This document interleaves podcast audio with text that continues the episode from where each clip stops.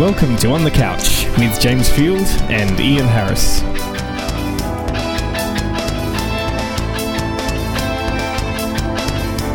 It's episode 88 for the 14th of August 2008.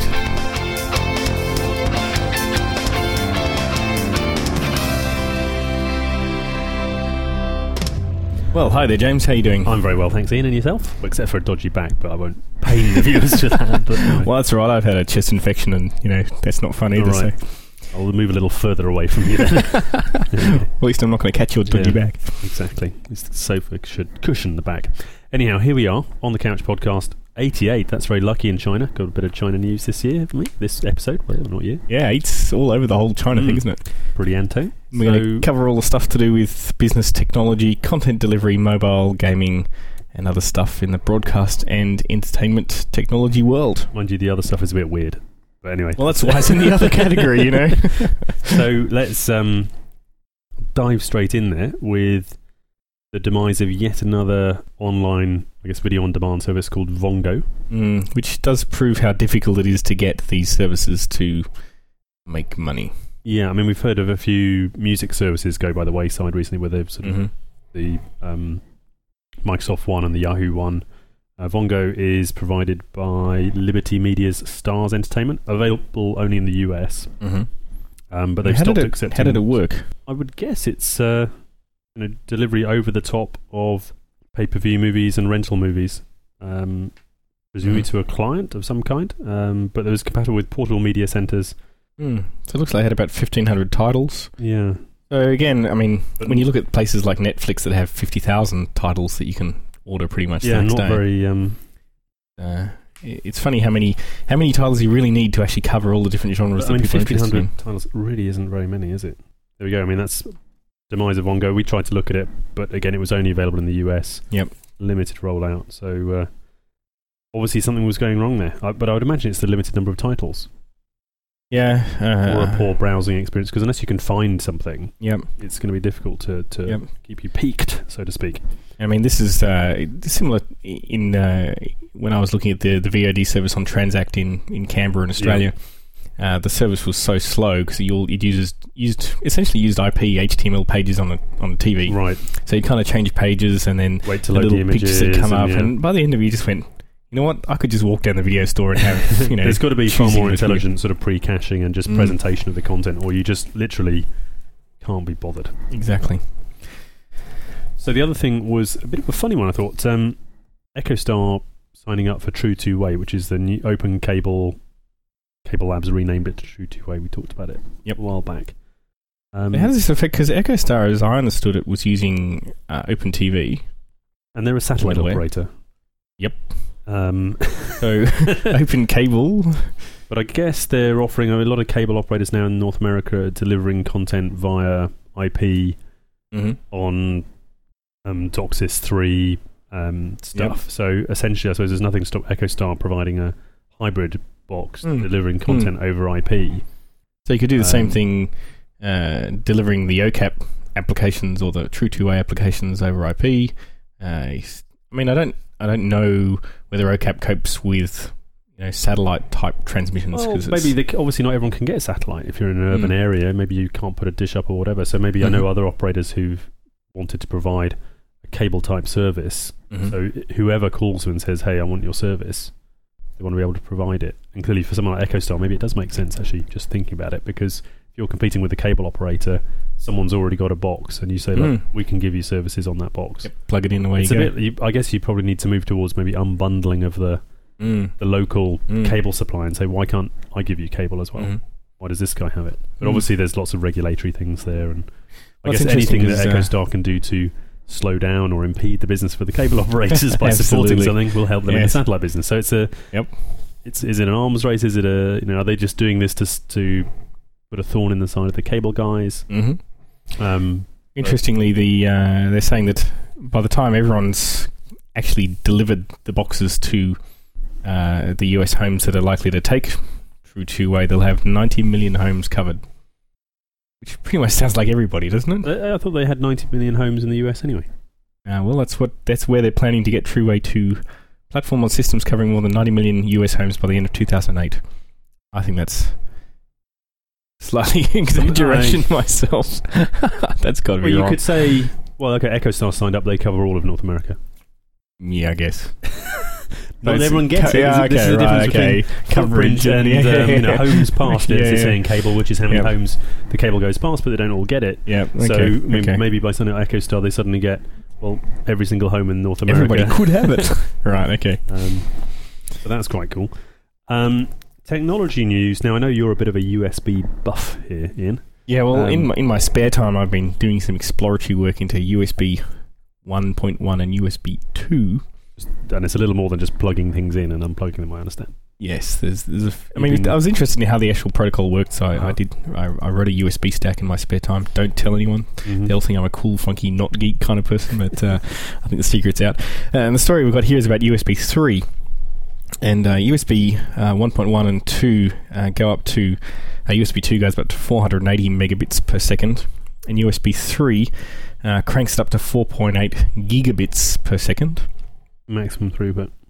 Uh, and the way USB three works is that it, uh, it it uses the same sort the same sort of physical connection, but adds some extra uh, uh, connections Is there within that. another twisted pair in there or something? Or uh, no, no, no. I mean, the the connector looks like a USB two uh, Yeah. socket, but it actually has extra uh, prongs in it? prongs es- essentially. Yeah, because uh, f- I mean, the, the the tricky way they worked USB two was that. Um, you know, Within those four connectors in USB 2 and 1.1, Mm. One's one's ground, one's five volt power, and the other two are actually differential 3.3 volt Okay. uh, transmission.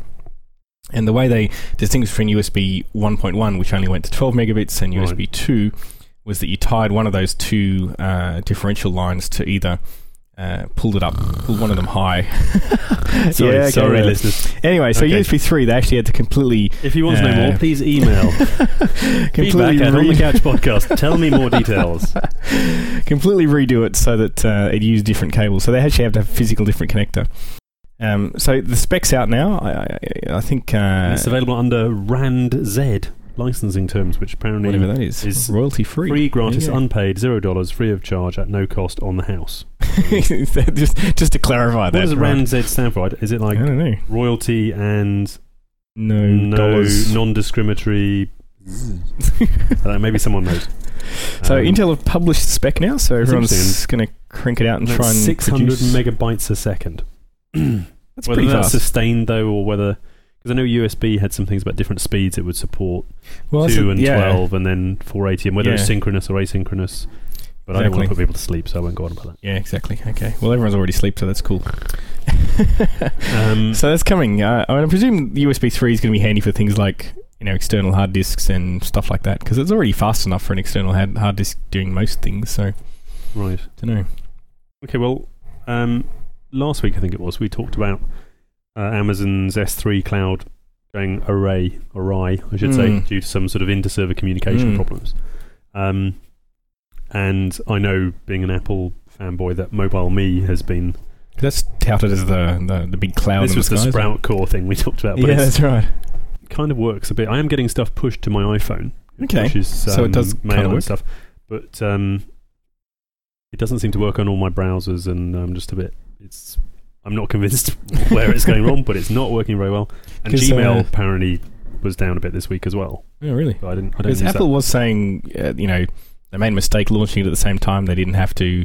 Uh, they should have delayed it and got Mm. it right, but they kind of pushed it too hard, that. and they had a lot to learn about internet services, which I think is true. It's a it's a non-trivial thing to get a good internet reliable service with Mm. millions of users, which is what happens with Apple going at the one time. But Yeah.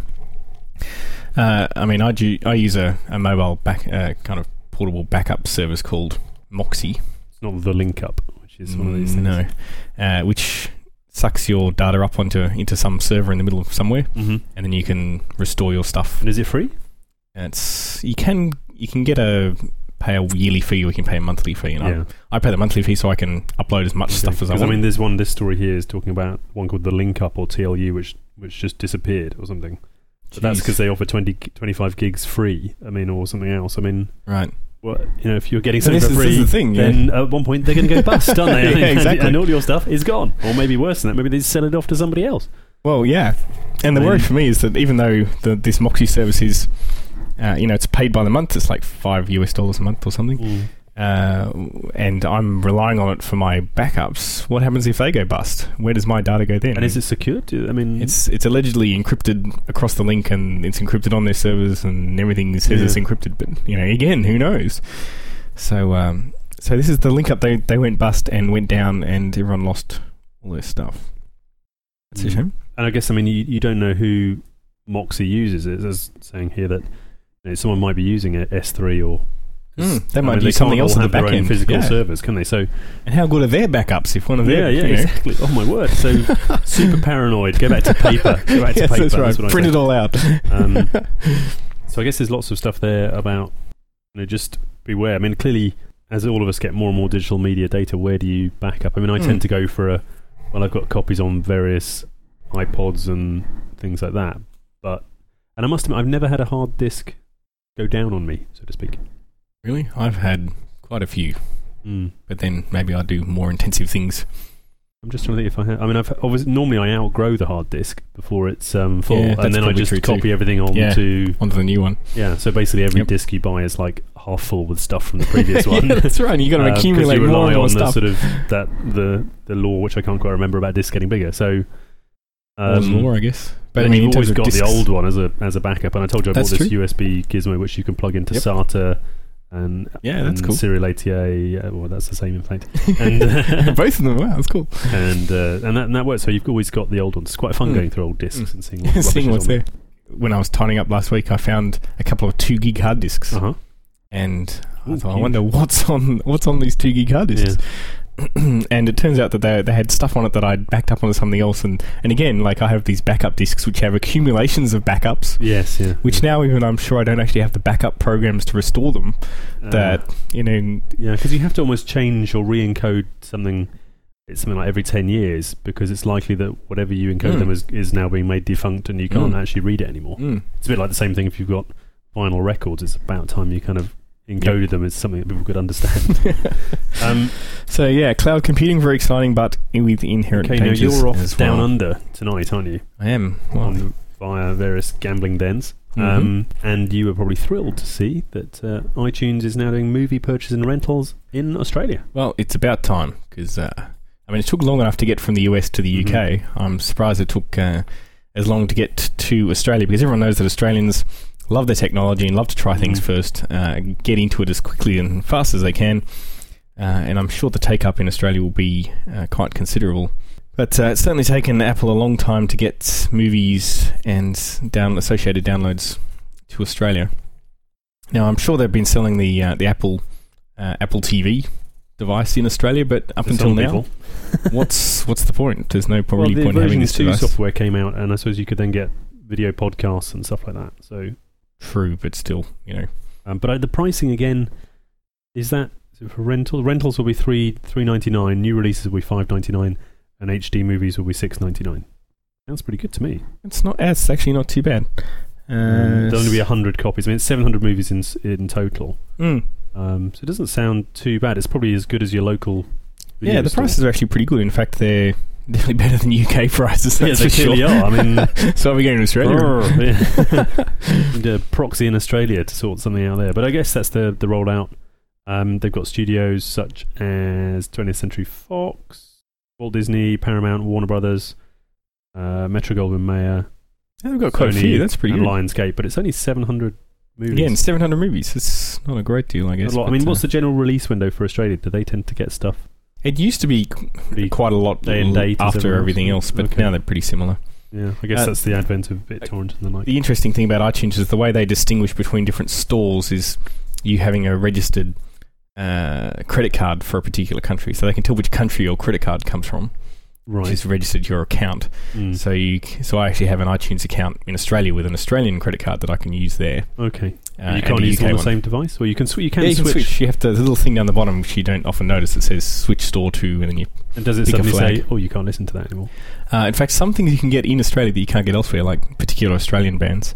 Mm-hmm. uh, for iTunes, but um, uh, there's a lot of stuff that isn't there as well because Right. uh, I think the US has got the biggest collection of studios available through iTunes and uh, Mm.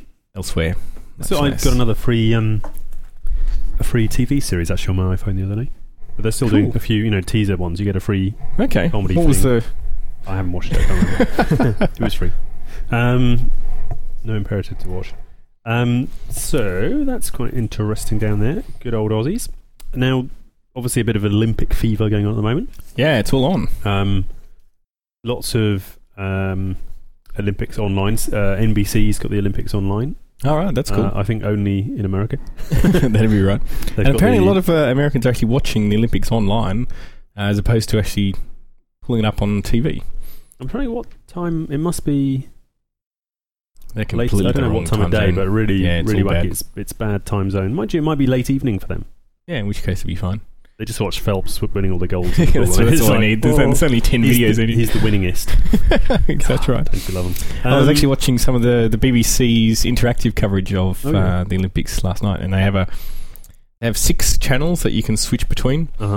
uh, and the actual the actual variety is pretty good. Like there's you know different things going on the six channels. You can hmm see your main one on the big screen, and then choose one of them Like Play the interactive screen. news stuff. Mm. I think. Uh, but It's all looping, obviously.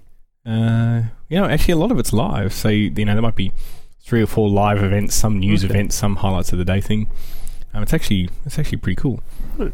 Um, but again, it's when you when you're running six channels of content, it's actually very difficult to keep up with it all. So Mhm. there's often periods where, uh, like I was watching the Australia and Korea uh, uh, basketball match, and there was a period where I don't know they had a break and Yeah. Everyone went off the court. There was just pictures of the court, and and it's like that's nice. And the commentator, commentators have obviously Gone gone, for a for a drink, and nothing happened. It was like, oh, that's Uh, yeah, interesting. well, that's that's low cost. And then they came back, and then everyone started talking again. It was great. Anyway, I guess the the story here, I suppose, is Mhm. about a market research company, um, which is a subsidiary of CCTV, which is the Chinese state broadcaster, Mm-hmm. conducted a survey of people uh, asking about their media consumption during the opening ceremony of the Olympic Games. Mm-hmm. Um, 98.1% of the people who responded watched or listened to the ceremony. That's right. Did you it. watch the Olympic ceremony? There is a correct answer. there is a correct answer here. Um, But uh, still, of I think which it's 90 interesting- 97 point, uh, all but 1% of those watched it on television. Mm-hmm. How does that work? How can you it on 97.7 TV watched it on TV. Well, 13.7 watched it online. I probably told you you must watch it. So they said, oh, okay, I'll have it on TV, online, on the radio, and my mobile. Did I say I watched it more than once? You know, let's see. that, that means those percentages don't add up. Well, no, I suppose it was a four-hour opening ceremony, so maybe. Or maybe they switched. Between. Well, this is the thing because uh, six point four percent of people watched in televisions on public transit systems because the Olympics is actually available on trains and buses in major capital Yeah. cities in China. Yeah. So maybe they watched it on the transit system. Then while they're walking home, listened to it on the radio because 11 percent listened to it on the radio, Yeah. and then they got home and watched it on TV. I'm just There you go. trying to help out these statistics Yeah, here. I mean, yeah, But 3.4 percent of viewers watched the ceremony on mobile handsets. There you go. statistics, statistics, statistics. Fantastic. Um, you pulled out another uh, another poll here, didn't you?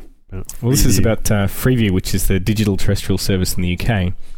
And uh, the UK TV viewers have voted Freeview as the technology that's had the biggest impact on the way they watch television. While in contrast, mobile TV has had no impact. But then Mm. I think uh, it's a bit of an unfair comparison because mobile TV, TV really hasn't taken off in the UK because there's not enough bandwidth. it's interesting. Twenty-two percent said that PVRs were the. It's not much lower, no, right, so um, 35% picked Freeview and twenty-two and percent 22% PVRs. Yeah. which is pretty high considering Mm. that would mean you know 22% they they got the wrong people in the poll but 22% of the population doesn't have a PVR Yeah.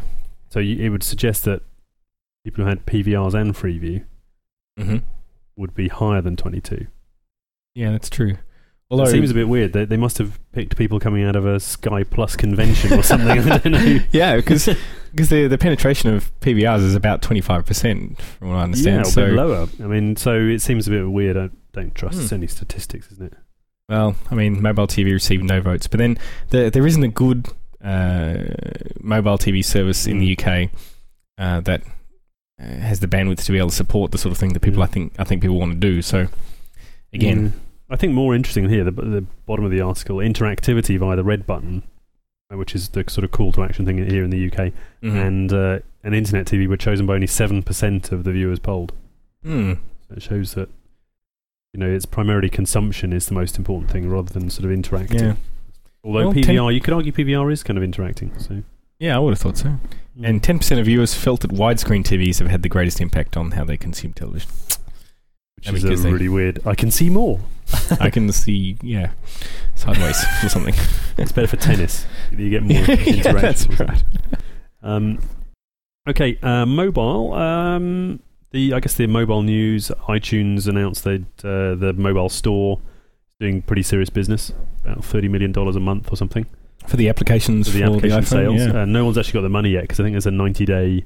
oh, so You don't get paid for ninety days. Apple's been putting it on the uh, overnight money yeah, markets exactly. and making I stack so. So um, that's quite interesting. I've got a, a few more um, apps. One we were trying to play with earlier on, when I tried to uh, these QR codes, quick response codes, which are yeah, sort of like, like a kind of s- square Rorschach 3D barcode Yeah, type they're, thing. squ- they're 2D barcodes, I suppose. yeah, yeah, yeah, yeah, A right. number of different ones, and I just took a photo of the top of my cappuccino to see if it would. Uh, Then said, no, it's- no it's stories modern, about cappuccinos. Modern reading your tea leaves, but it said there is no 2D pattern that is represented by your by your cappuccino, but it's got to be something that happens at the same. Yeah, there's a there's a newspaper here in London called City AM, which is Uh-huh. uh one of those free magazines, Yeah. uh, free newspapers in the morning. But it's actually pretty good news, and it, it's just started using those those codes actually. So Okay. uh, if you happen to be in London in the mornings, you might be able to grab one. And And this is a free download from the iTunes App Store called 2D Sense, which is quite Ah, cool. So I'm, cool. I'll have to see if I can grab one of those while I'm up in town. I did. Uh, it, it does tell you on the in the newspaper how to get an application for your phone, and I laboriously typed in the URL Yeah. of my phone only for it to didn't say, "Hmm, Samsung phone, go away." really? So, Okay. so I had nothing. Well, this time I got another pho- another app which allows you to use your iPhone as a. Uh, it, it mounts as an FTP or a WebDAV. That's Uh, fantastic which is quite because I mean, you. I don't know how much space you got on your phone, but you know, Yeah, you're gonna have gigabytes. gigabytes. It'd be nice to be able to kind of back up stuff to your iPhone and Yeah, take it always away for with you. carrying. s- I mean, I put a presentation on there and some photos and some music because I'm going to see if I can then UP and great. it off to other devices. So Can you actually Bluetooth connection between your? no, Bluetooth is iPhone and- only for hands-free. That's not fair. But you can Wi-Fi, but you have to. Right. It has to join the same network as your. And that your all gets hard. I mean, the good thing about Bluetooth is just say that thing and transfer and Yeah, I don't know go. why they're stopping. I think because they don't want people to use proxy services. mm, Get the 3G for free. get all your 3G. Yeah, Mm, which people That's are doing exactly what I use my Skype phone for. um, anyway, that was mobile. Bit dull. Nothing really is going down in mobile I can think of. Um, right now, I don't know if this is a fakie or not, but Olympic Mhm. gold medalist trained with Wii. Yeah, so so for the Olympic gold medals that uh, Michael Phelps didn't get, uh, one of them was the men's 100 meters breaststroke. Maybe he just didn't. Maybe Phelps just didn't compete Mhm. in that one. Perhaps uh, it was won by Jap- uh, Japan's Kosuke Kitajima. Yeah, I I guess got it right, right. And uh, apparently he trained using Mario and Sonic at the Olympic Games on his Wii, on his Wii. and I ha- which I haven't played. But he says, "See, Mario does the breaststroke." He recently told Yomiuri Sports, and thus it's perfect mental training for envisaging the actual Olympic. so presumably you get the nunchuck and the other thing, and you're doing breaststroke with your hands. Oh right, yeah, I guess you do. And you're doing breaststroke as you uh, to some eclectic jing, jing, jing, jing music. Um, fantastic. there we go. Um, Who would have thought? I mean, the Wii can help you keep fit. It can uh, the new new stuff can help you make music and also help you win gold medals. but I'm still waiting for it to help me use the Force. But that's not be that'll be next It's month coming. when uh, Unleashed we, is coming. we Unleashed Force Unleashed comes out. So that's cool. Um, more delays on the PS3 PlayTV add-on. Hmm. What's uh, Well, it was meant to arrive in the UK like any moment now, wasn't it? they've It's dropped been the delayed until 19 September. hmm You think that's a manufacturing issue or? Well, there's a picture of it.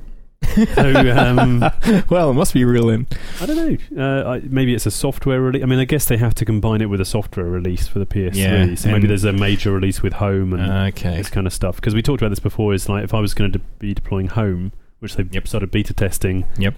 I would guess the software bits for this are fairly kind of Intrinsic to all Although, mean, how many things can it? do? I guess it can do loads of things at the same time on the PS3. It's not so much of an issue, I suppose. Mega CPU processing power. Um, but that's the only. Re- if I'm thinking, I just I was saying earlier on, I eBayed my PSP, even though it was broken and got a good price for it on eBay. if I can get LocationFree back, yep. but I'm sure someone will make a client to look at LocationFree I'm on sure. something else, a phone or something. Like once the content's on, because I remember an article saying that the PS3 was just going to take the content, and whack it on the hard disk. So it's quite a small disk though, 60 gig. It's not going to. you're not going to store much on there, are you? Well, once you've installed Metal Gear Solid, which says like nine gigs or something, Oh it my basically goodness. just copies the Blu-ray onto it. It's all over. yeah. Um, but that's interesting. I'm not sure if I'll get one of those. You haven't even got a PS3 in your No, I think when I I'm, I'm Need a- planning on getting a new TV, you do so need a new TV. uh, my four x three CRT's, you know, just not wide you enough anymore. You need a projector in the uh, I don't know where to project Harris Game. Lounge. Hang it from the ceiling. You have a Uh, pop-up coffee table. Um, pop up coffee table. yeah. Everyone should have one. Projector lift. Um, okie dokie. Right now, other weird stuff. Now, This is very weird. yeah. I just saw this this morning. Um, new scientist has been reporting on a a rat's brain being used to control a robot, mm-hmm. which So basically it seems they put a rat's brain into a blender oh no, or something like that Right. and stuck it in some um, box, connected it via Bluetooth to a little robot, really? and then the robot runs around hitting stuff, and I don't know whether that then shakes the jar with the blended rat's brain in or something, um, and to see if That's the terrible. rat's brain will rebo- rebond or do something. to learn I, I about just don't see how that works at all. I mean, if it was in the same bowl, I mean, how? I mean, Well, I mean, I mean, nerves. Uh, yeah, well, I don't. how I does that don't- work? I I mean, don't- yeah, we're just- going way beyond our knowledge here, aren't we? It's like absolutely. I mean, I mean, it does mention about blending a rat's brain or something, doesn't it? It says taking bits out. of This neuron soup is then applied to a bank of electrodes and fed via a nutrient-rich medium. So it's kept alive. Okay, so it's kept alive. With alive. time, the neurons reach out and reconnect with each other, forming a mesh of rudimentary brain tissue. Right. Pretty soon, the axons and dendrites are firing, and the neurons are chemically talking to each other. Okay, so the the entire setup is kept in a box about the size of a microwave. The box then wirelessly communicates with the mechanical robot via Bluetooth, so it's not far from it. You know, blending the rat's brain and sticking it in. A, um, Um, so the the robot's fed electrical signals based on the fixed brain response, and then the signals are used to steer the robot left or right to avoid walls. Uh, and the, the it actually the actual little robot thing has a, a sensor that tells it how far away it is from things, and that gets fed back somehow into the brain. by some voltage or something into the brain soup. I mean, that is well weird. Um, That is but you know, wouldn't that be weird if it's just suddenly it worked? I mean, It's like suddenly the brain is alive. it's like controlling the, mi- things. The microwave suddenly goes, ha ha ha. Next time we'll be cooking potatoes. You know, Well, once, it's once it's on Bluetooth, like it could be controlling your iPhone. I mean, Cool. spooky. possibilities Or are offering hands free. So you speak to the brain. So, do you think we're looking at uh, rat brain power for your next the PS4? I don't know. Maybe. because you have horsepower for cars and stuff. don't you? I mean, maybe Mouse how many, rat how, brain many, how power. many rat brains in this one? Oh, this is a ten million rat brains. So, That's right. yeah, Well, hmm. that would be. well, it's been it's good. I like that. I mean, I did read a story, I don't know, six months ago about how scientists had got some amazingly huge supercomputer and managed to simulate in half real time. A two-year-old's brain. Uh, no, it was like a rat's brain. Like, oh, okay. So it could do it in half real time of what a rat's brain does with this massive, multi, you know, big CPU thing. Alright. So if you can actually get a rat to do, you know, offends essentially what a supercomputer does. Why not? Pretty I mean, cool. Maybe the next DARPA challenge will be, you know, just have a rat soup. just get some rat soup, whack a couple of electrodes in. Off you go, rat boy. Drive me. Fantastic. Ah dear. Well, we'll see. Hey, Well, if they can get monkeys flying to the moon, why not? why not exactly? Great stuff.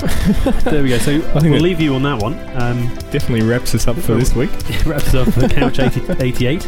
And uh, if you've got any feedback on our stories or you've done your own rat brain experiments at home, do let us Do know. Feedback at onthecouchpodcast.com.